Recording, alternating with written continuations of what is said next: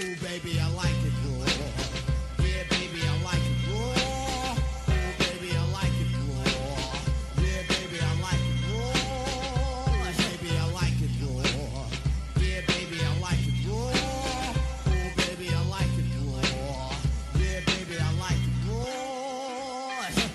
Hello and welcome once again to the Raw Attitude Podcast, where we chronologically take you through episodes of Monday Night Raw from the Attitude Era.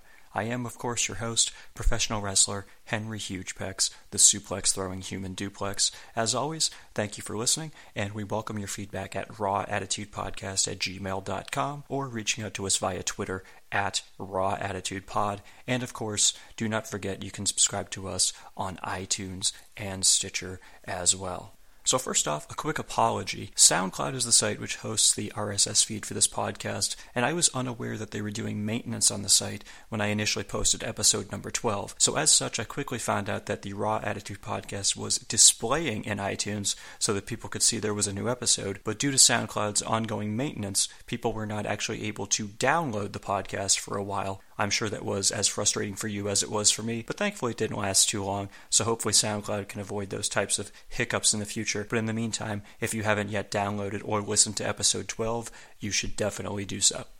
With that being said, now it's on to episode 13, and it is Tuesday, March 17th, 1998, St. Patty's Day, and we are pre-taped one day in advance from Phoenix, Arizona. So why did they tape Raw at its normal time on Monday night, but then air it one day later? Well, if you did in fact listen to episode number 12, you will know that the reason is because the USA Network wanted to reserve Sunday and Monday night for its two-part miniseries, Moby Dick.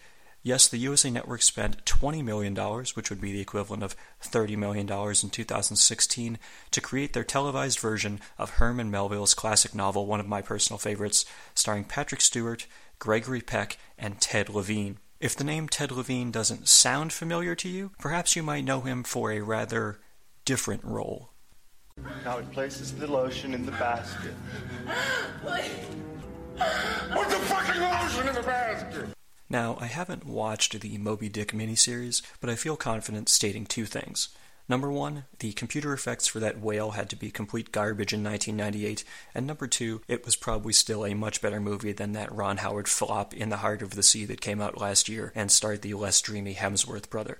But anyway, there's your backstory, and now you know why we're getting a special episode of Tuesday Night Raw. I wonder how Vince McMahon felt about this. Less than two weeks from WrestleMania, and one of the episodes they planned on broadcasting live gets pushed back a day, thereby making all the results available on the internet 24 hours in advance, all because the USA Network wanted to make a whale movie starring Captain Picard and Buffalo Bill. No wonder they end up moving the show over to TNN two and a half years from now. Spoiler. So let's cue up the opening credits, the pyro, and the obligatory scanning of the crowd. Funny enough, as the cameraman in the ring was scanning the crowd, he accidentally dropped his camera to the canvas, so we're clearly off to a good start. A couple quality signs tonight, including Luna smells like tuna, The Rock tried to sell me crack in the parking lot, and the very succinct drop out, drink beer. Good advice. Also, it isn't actually a sign, but there is a fan in the front row wearing a shirt which simply says, Shut up, bitch! Keeping it classy. I posted a picture of that fan as well as a picture of the Rock's crack dealer sign on our Twitter at Raw Attitude Pod, so you can check those out if you so choose. We begin the show with Kevin Kelly in the ring, ready to interview Ken Shamrock, who heads down the ramp. Kelly shows footage from last week where the Nation of Domination ganged up on him, but then The Rock shooed them away so he could beat up Shamrock by himself, which of course resulted in Shamrock putting Rocky in an ankle lock. Kelly asks Shamrock if he'll be able to control his temper when he meets The Rock at WrestleMania in 12 days. Shamrock says Kelly does not have to worry about his temper, but The Rock certainly does, and he will be the new Intercontinental Champion after that match. Not only that, but he will then become the real People's Champion. Quick side note promos are definitely not his strong suit, but the crowd did pop when he said he was going to win the title, so they clearly love him anyway. This brings out The Rock and the rest of the Nation of Domination at the top of the ramp. Now, I'm not 100% sure, but I am pretty certain that The Rock immediately debuts two of his signature catchphrases right at the start of this promo. Kenny, know your role and shut your mouth because the people's champ is ready to talk.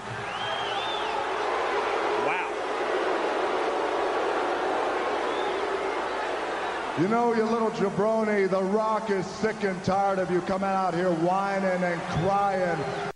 Rock then says that if Shamrock can last just two minutes in the ring with one of the members of the nation, he will give him a shot at the Intercontinental title tonight. Rock then volunteers D'Lo Brown for the job, and D'Lo is openly upset about this, but he heads to the ring anyway. Unfortunately, as D'Lo is protesting, Shamrock proceeds to turn things a wee bit racist. Just shut your monkey ass up.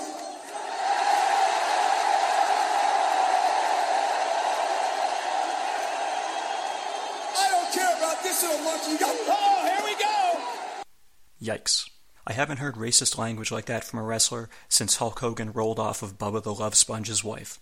And sadly, the crowd popped huge when Shamrock said that, so good job encouraging that sort of behavior, Phoenix. Now, interestingly, on the original USA Network broadcast of Raw, they actually censored the word monkey on both occasions, but on the WWE Network, they leave it completely unedited. I tried to call Vince McMahon directly and tell him about this, but for some reason he wouldn't take my call. Strange. Anyway, we get a graphic in the bottom left hand corner of the screen counting down from two minutes, so the challenge is on. D'Lo does manage to hold his own for about a minute and a half, but then Shamrock takes over and puts him in the ankle lock. With D'Lo about to tap, The Rock ran into the ring with a chair and walloped Shamrock in the back to draw, what else? A disqualification. As a side note, if someone wants to go back to the start of this podcast and count the number of DQ or no contest finishes since we began, I would forever be in their debt. Just saying. After the match, I perked up because I realized what was about to happen next. If you want to make a top five of the most vicious chair shots in wrestling history, the one coming up next easily has to be on that list, if not number one. Shamrock slowly gets back up to his knees, and then he motions for The Rock to hit him with a chair. Yes, you heard that correctly. He asked to be hit with a chair. The Rock then cocks back and absolutely clobbers Shamrock with an unprotected chair shot right to the face. Not the top of the head, mind you, like we typically see with chair shots, right in the fucking face, which Shamrock does not even attempt to block with his hands. Take a listen. Helping D'Lo out of here, but The Rock has that steel chair. He just used it as a weapon before. Oh! Did you hear that? The Rock just cracked Shamrock right in the skull, right in the face. As I've said before, if you removed one of Ken Shamrock's testicles, he would still have four left. The man is a beast. However, looking back on this now and knowing what Shamrock said before the chair shot, I'm wondering if Rock was thinking, So, I'm a monkey, huh? right before he clocked him in the face. Maybe that explains that little extra oomph. But anyway, if you're a fan of brutal, horrific looking spots in wrestling, I suppose you should go check this out. Once Rock hit him with the chair, a bunch of WWF officials ran out from backstage to check on Shamrock as the commentary team played up the angle that he had been knocked out cold. Farouk then took the chair away from Rock, saying that he had taken things too far and apparently showing a bit of compassion. Rock and Farouk then got in a shouting match, and The Rock headed backstage. Shamrock got to his feet shortly thereafter, with a bloody cut now forming over his left eye, but he was still woozy and fell right back down to the ground. After a commercial break, we go backstage where medical technicians are tending to Shamrock. Kevin Kelly is standing next to them, and he says that the initial word from the ENTs is that Shamrock has suffered a concussion. Ah, yes, the quaint old days of the Attitude Era, where you could actually use concussions and storylines before we all realized that they were slowly turning athletes' brains into pink piles of gelatinous oatmeal. I'm getting nostalgic just thinking about it. Up next, Sable gazongas her way to the ring. She grabs a mic and begins by saying, Luna, you little bitch. She then challenges Luna to a fight later tonight, much to the delight of the silicone mesmerized crowd. She quickly finishes by saying, And if you've got any guts, you'll be here so I can kick your ass. And then she leaves. Simple and to the point. Boobs and profanity, a guaranteed recipe for success in the Attitude Era. No sooner does she leave than a local basketball mascot, the Phoenix Gorilla, lowers himself from the ceiling on a rope. No Owen Hart jokes, please. And of course, this mascot makes a ton of sense because you can't walk 10 feet anywhere in the state of Arizona without running into a large ape. Amusingly, he actually does the Sin Cara entrance, running down the ramp, hopping on a trampoline, and flipping into the ring, although he ends up landing right on his ass, so let it be known that the Phoenix Gorilla actually botched something worse than Sin Cara did. He then sits down next to Jim Ross and Michael Cole and grabs the third headset, but he never actually says anything. I should also note that the crowd is absolutely eating this up as though it were a bunch of ripe bananas, so much like Damien Sandow, the gorilla got himself over, which I guess means we'll never see him again. Next match is Double J Jeff Jarrett versus Tom Brandi. Before the match, Tennessee Lee, aka Foghorn Leghorn in human form, introduces Jarrett by saying he is a greater entertainer than Elvis Presley, and Jarrett then proceeds to ride an actual fucking horse to ringside. Not only is Jarrett wearing a light up jacket with the letters JJ illuminated, but the horse also has his own light up bridle as well. I'll admit, I found it pretty entertaining. The match only lasted about a minute and a half, and it ended when Jarrett was in the corner and Brandi jumped at him and landed crotch first on the second turnbuckle. That's one of those wrestling spots where a guy never actually hits the intended move, and you can only wonder what it would look like if he ever actually did, kind of like when Ric Flair used to go to the top rope. Jarrett then dragged Brandi into the center of the ring, put him in the figure four, and scored the submission victory.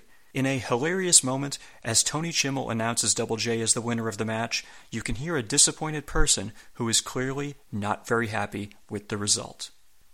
Double J wins with a figure four. Double J. Fuck.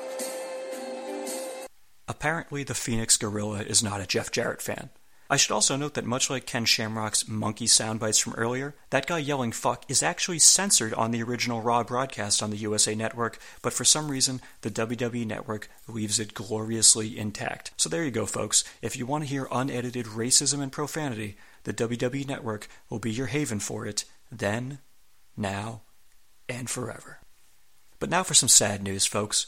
That segment we just discussed was the final Monday Night Raw match for Tom Brandi. Now, normally that would mean that I'd be queuing up the Wrestler Heaven clip, but in just a little bit there will be a final match for someone else as well, so we'll save it for later. Stay tuned for that cliffhanger, but I promise that we will all take a journey to Wrestler Heaven together. Backstage, we see Ken Shamrock being wheeled out of the arena on a stretcher, as Kevin Kelly tells us he will have further updates on Shamrock's concussion when he gets them. However, he then gets interrupted by The Rock, who once again gets in his know your role and shut your mouth line, and also says that he laid the smackdown on Shamrock, so apparently tonight is the night when The Rock literally decided to debut every single one of his catchphrases. He says he now needs a new opponent at WrestleMania, and if Shamrock is still alive when the event rolls around, he can watch it from the comfort of his own home. Can you imagine today if Simon Gotch cut a promo bragging about how he might have murdered Enzo Amore with a concussion? I imagine it probably wouldn't go over well, but hey, much like what you say to justify the actions of your racist grandfather, it was a different time. Next up, we get a video montage of the career of Shawn Michaels, which takes up, and this is not an exaggeration, almost eight full minutes of TV time. Eight minutes. That time could have been spent to put on eight matches. I mean, it's the Attitude Era, they're pretty short. And speaking of which, it's time for our next match a 3 on 2 handicap match. NWA North American Tag Team Champions, the Headbangers, versus the Rock and Roll Express and Jim Cornette. We see a clip from this past weekend where the Headbangers beat the Express, and the stipulation was that Jim Cornette would have to fight one of the Headbangers after the match if they won. Fortunately for Cornette, one of the members of the Express hit Mosh with a chair and knocked him unconscious, so Cornette simply dropped an elbow on him and picked up the victory, and that leads us to this match. Early on, we get one of my favorite idiotic wrestling spots the rowboat. If you've never seen this in action, I'll describe it for you. The headbangers slammed Robert Gibson and Ricky Morton to the canvas so that their legs were facing each other. The headbangers then stood to the side of them, grabbed their legs, and dropped to the ground, causing the Express's legs to spread apart. While the headbangers were on the ground with them, they then proceeded to move backward and forward in a rowing motion, continuously splitting apart the Express's legs. It looks so fucking stupid, and yet it's classic old school wrestling goofiness. If you want to see it in action, just type WWF Rowboat into Google, and funny enough, a video will come up which actually shows the Rock and Roll Express doing the move to the Heavenly Bodies at Survivor Series 1993. It is ridiculous, but also amazing. The match only lasts a little while longer after that, and Cornette never actually gets tagged in. Instead, the Headbangers hit their stage dive finisher on Morton. Well, they don't really hit it because they fucked it up once again like they always do, but it was enough to get the three count. After the match, the headbangers slingshot Cornette into the ring, seemingly ready to get some revenge on him. However, before they can do so, what's this? Bob Holly and Bart Gunn show up dressed in matching blue ring attire with the letters M.E. on their asses, and then they jump the headbangers from behind. They tie Thrasher in the ropes, and Cornette proceeds to slap him around. Bob Holly then goes to the second turnbuckle, and Bart Gunn places Mosh in his arms, and Holly then proceeds to hit a very nice second rope diving spinebuster. Gunn then hit Thrasher with a sidewalk slam and launched Holly off the top rope onto him. This is the same rocket launcher finishing move used by Enzo and Cass, as well as the legendary tag team, the New Foundation.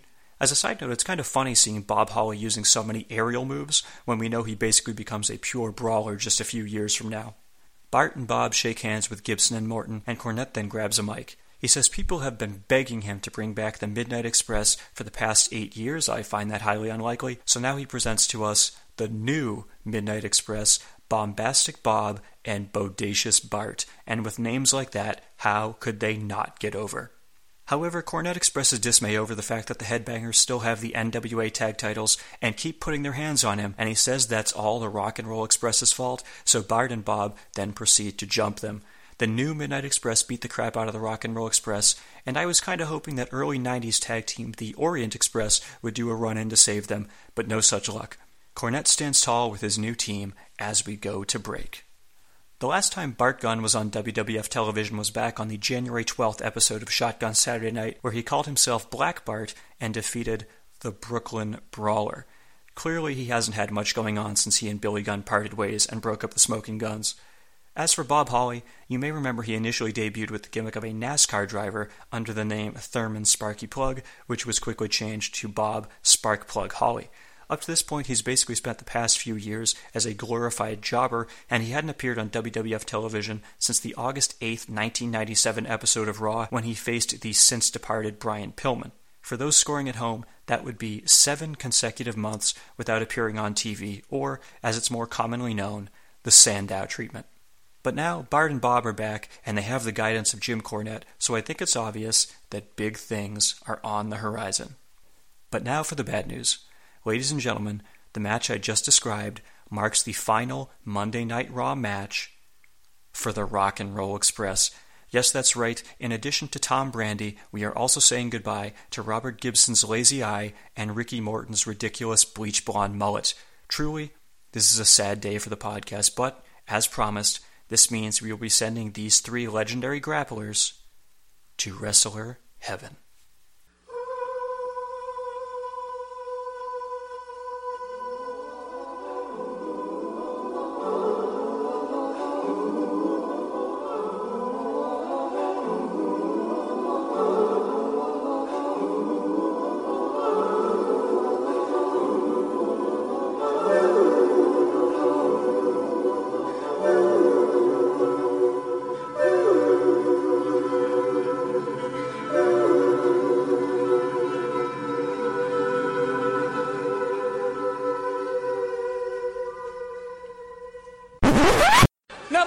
Said, I am the light of the world.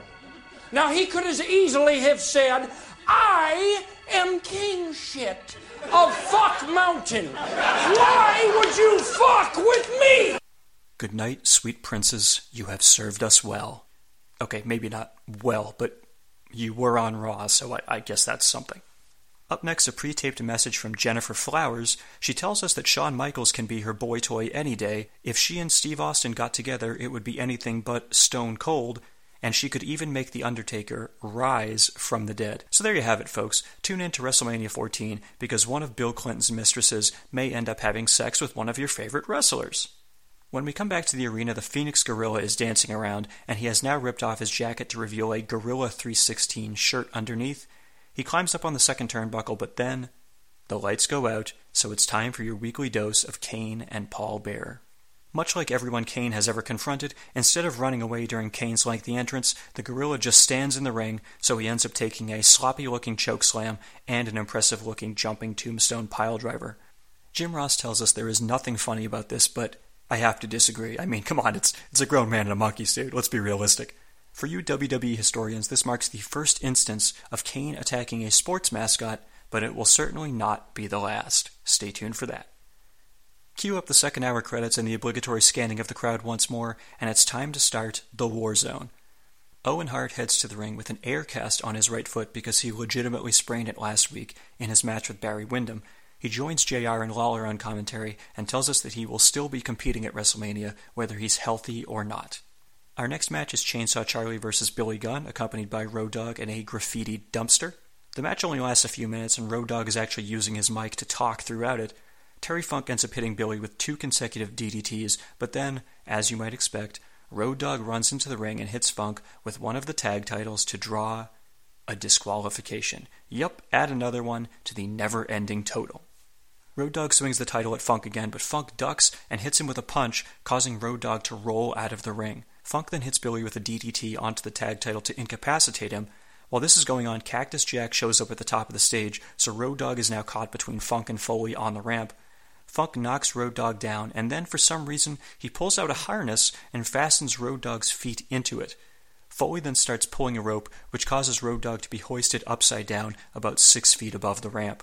Foley grabs mic and says he doesn't know how to get him down, so his ass better call somebody.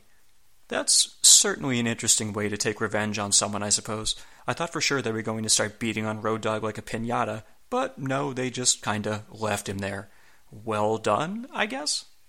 Next up, we go backstage with Luna Vachon and the artist formerly known as Goldust, who is not dressed in any costume whatsoever. JR asks her if she will accept Sable's challenge tonight. Luna says she will give Sable another makeover tonight whenever she decides to do so, and she takes a page out of Dan Aykroyd's book because then she says this. Jane, you ignorant slut. Well, she doesn't call her Jane, but she does literally call Sable an ignorant slut, so there's that. That comment seemed a little bit too personal, but as I've said before, Luna's promos are goddamn awesome, so I'll let it slide. And now we head back to ringside where Kevin Kelly is set to interview Vince McMahon, who enters to a very negative reaction from the Phoenix crowd. We flash back to last week where Stone Cold Steve Austin flipped off Vince and challenged him to a fight, with Vince backing down from the confrontation. Vince tells Kevin that Austin's actions were unprofessional, but he can understand why he was upset since Mike Tyson had joined DX one week prior. Kevin asks Vince why he didn't hit Stone Cold when Austin asked him to do so, and Vince says he held back because he was, quote, saving the main event at WrestleMania because Austin wouldn't have been able to compete at the event with a broken jaw. As you might imagine, that causes the boo birds to intensify. He then asks Vince how it felt to be ordered out of his own ring by Austin, and Vince responds by saying he left because it would not have looked good if he had, quote, taken Austin down. Kevin then asks Vince one final important question, and Vince continuously dodges it. To his credit, ace reporter Kevin Kelly keeps pushing the issue and asking Vince to answer him, and then we get this infamous response when Vince is asked the question Do you want Steve Austin to be WWF champion? Mr. McMahon, you still have not answered the question. Yes or no?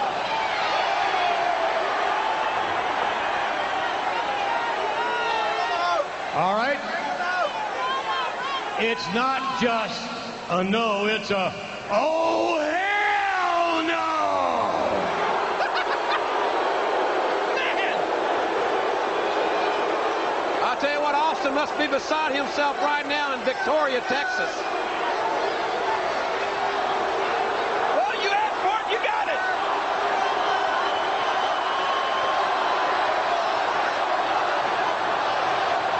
Bye, Steve. And Austin, that's the bottom because Vince McMahon said so. Thank you very much. For those of you scoring at home, I think this may count as the first appearance of the Mr. McMahon character, since this was the first time Vince was openly acting as a heel. I know it's not the popular thing to do, but I actually have to give the creative team a lot of credit here for building this feud a few weeks before WrestleMania, because they obviously know that Shawn Michaels would not be sticking around for long due to his back injury, and they're going to need a new foil for Stone Cold once the event is over. Very wise. Now, as you heard Jim Ross say in that clip, Stone Cold is not actually in the arena tonight, but don't worry, fans, you can still enjoy an almost seven minute long video montage of his career and his road to WrestleMania. I wonder how the fans in Phoenix felt that night. With the biggest pay per view of the year less than two weeks away, the two competitors in the main event were not even booked for Raw. Interesting decision. We then go back to the arena where Triple H is walking down the ramp with a microphone. He heads over to the commentary table where Owen Hart is still seated and he calls him a coward. He challenges Owen to a match right now, and Owen says he's only calling him out because he knows his leg is injured. Hunter shoves Owen off his chair, so Owen responds by going after him and rolling him into the ring, and the timekeeper actually rings the bell, so it looks like we have a match. They brawl to the outside, and Hunter gets the better of Owen by ramming him face first into the ring post. Triple H then heads back into the ring and distracts the ref, which enables Chyna to sneak up on Owen with a metal baseball bat and whack him right on his cast. Chyna rolls Owen back into the ring where Triple H puts some sort of leg lock on him, and referee Tim White then stops the match at his own discretion without Owen having ever given up. Your winner and the first ever two time European champion, Triple H. He then grabs a microphone and says Owen won't show up at WrestleMania if he knows what's good for him, or he will send him back to Calgary in a wheelchair. Once again, I will give the creative team some credit for dragging this Owen Hunter feud out for the span of three months, but the way they've booked Owen to look so weak and stupid throughout it has been pretty infuriating to watch. I'll probably save that rant for the WrestleMania 14 episode of this podcast, but good lord, they have completely misused Owen since he returned to television after his brother got shafted during the Montreal Screwjob, and I'm thinking that probably isn't a coincidence. And now for your main event, which the announcers are repeatedly saying is not a match, but rather a quote, one on one confrontation Sable, accompanied by Mark Mero, versus Luna Vachon, accompanied by the artist formerly known as Goldust. For some reason, before this confrontation can begin, a bunch of referees and WWF officials, including Commissioner Slaughter, head into the ring in order to keep them apart from each other as the Phoenix crowd chants, Let them fight. Eventually, Sable manages to break away from the crowd and get some shots in on Luna, including tearing her shirt before Luna rolls out of the ring and heads to the locker room, and all the WWF referees and officials leave as well. However, in the ensuing chaos, Sable apparently injured her knee, so Mero attempts to help her up, but right when he does so, the lights go out yet again. Yes, having already taken out the Phoenix Gorilla, Kane and Paul Bearer are now setting their sights on another tiny brained primate. Once Kane lifts his arms to set off the turnbuckle pyro, Mero immediately dives over the top rope and runs away, leaving the injured Sable all alone in the ring. Kane lifts his arm to signal that he is about to give her a choke slam, but instead, the lights go out once again. The Undertaker's gong goes off quite a few times, and eventually we see that Taker is standing on top of the Titantron. Also, Sable has vanished, but no one actually bothers to address that, so I guess we can assume she's fine. The Undertaker tells Kane what he is prepared to do to him at WrestleMania, and apparently he had just watched Pulp Fiction right before he went out for this promo. I will strike down upon thee with anger and furious vengeance. And I will strike down upon thee with great vengeance and furious anger. You will know my name as the Lord of Darkness. And you will know my name is the Lord when I lay my vengeance upon thee. Well, hey, if you're going to rip off a movie quote, you might as well make sure it's a good one. Anyway, The Undertaker then says that Kane will rest in peace, and we see that a casket is now positioned standing up on the stage. A bolt of lightning hits it, and the casket door opens, where we see a mannequin which resembles Kane. Or rather, it's supposed to resemble Kane, but actually it's pretty hilarious because it looks like a skinny Michael Jackson mannequin with a mask. The casket then catches on fire as Paul Bearer tries to cover Kane's eyes to prevent him from seeing it as we go off the air. Quite the eventful episode of Raw, so there's only one thing left for us to do, and that is to go to the wrap up. Yo, I slayed them C's back in the rec room era. My style broke motherfucking backs like him for terror. I freak beat slam it like Iron Sheik. We dedicated to cast that's been thuggin'. Then he passed got more hoes than Jim Duggan. I'm bananas, out of my fucking mind. They won't let me back in. Cause I was down before the heights like Dusty Rhodes and Bob Backlund. Bruno Sammartino, Stan Stasiak. Now I'm rocking Stone Cold on my favorite maniac. The top rooster pluckin', chickens when they clucking. The WWF stands for women where we fucking. The ratings recap. With WCW having Monday night all to themselves, Nitro scored a very impressive 5.1 rating, which is the exact same rating they posted four weeks ago when they were unopposed due to Raw airing on a Saturday. But as for tonight, did airing on a Tuesday hurt Raw in the ratings? As Vince McMahon might say, oh hell no. In fact, Raw put up a 4.4 rating, which is the highest rating they have posted since the Monday Night Wars began in September of 1995. To which I say, why not move the fucking show to Tuesday nights then? I mean, come on, that's a big ass rating for them at the time. Although I suppose that would have been an admission that they lost to WCW, and you know Vince never would have gone for that. And speaking of the competition, here's what you could have been watching on Nitro. Goldberg defeated Lodi, Ultimo Dragon defeated Fit Finlay, Scott Norton defeated Chris Adams, Jim Neidhart and the British Bulldog defeated Mike Enos and Wayne Bloom, Raven defeated Chris Benoit. Ernest the Cat Miller defeated Yuji Nagata. Scott Steiner defeated Ray Traylor. Booker T defeated Chavo Guerrero to retain his television championship. Diamond Dallas Page defeated Reese to retain the United States Championship. Juventud Guerrero defeated Chris Jericho by disqualification, so Y2J retained his Cruiserweight Championship. And Lex Luger and Sting defeated Hollywood Hogan and Randy Savage, also by disqualification. Only 11 matches this week, huh? Clearly, Nitro has started slacking in that department. I kid, of course. This episode of Nitro actually aired the night after their uncensored 1998 pay per view, which drew a very respectable 415,000 buys. Yes, it certainly seemed like WCW would never lose their spot as the top wrestling company in the world, but I guess we shall see how that turns out. The Raw synopsis. As usual, on the complete opposite end of the spectrum, the matches on Raw were so brief they probably amounted to roughly 10 total minutes of wrestling action on the entire show. When that is the case, the rest of the show's angles need to be incredibly entertaining in order to make it worth watching. And by God, they were really fucking entertaining. The Rock's chair shot to Shamrock, The Undertaker's casket barbecue, and the debut of the Mr. McMahon character? I'm calling those a win, folks. If you had told me going into tonight that I would be giving an enthusiastic thumbs up to a show which didn't feature Stone Cold Steve Austin or Shawn Michaels, I probably wouldn't have believed you, but this was a very fun episode of Monday Night Raw. Hell, even when Jim Cornette debuted the new Midnight Express, I was entertained just watching Bob Holly flying all over the ring as though he was a completely different wrestler than the man we've all come to know and hate. Not to mention the fact that we got a rare title change on free TV. A shitty one, but a title change nonetheless. All in all, I would definitely recommend you check out this episode because it was incredibly enjoyable. As always, thank you for listening to the Raw Attitude Podcast. I am Henry Hugepex, the suplex throwing human duplex, and I will remind you once again to feel free to subscribe to us on iTunes or Stitcher, send us an email at rawattitudepodcast at gmail.com, or tweet us at rawattitudepod. I have nothing further to add about this episode, so I leave you now with a clip of Booker T reciting that same quote from Pulp Fiction in a commercial for WrestleMania 21, aka the WrestleMania where they went Hollywood because it took place in Los Angeles. See you next time. And I will strike down upon thee with great vengeance and furious anger those who attempt to poison and destroy my brothers. And you will know my name is the Lord when I lay my vengeance upon thee. Now can you dig that, sucker?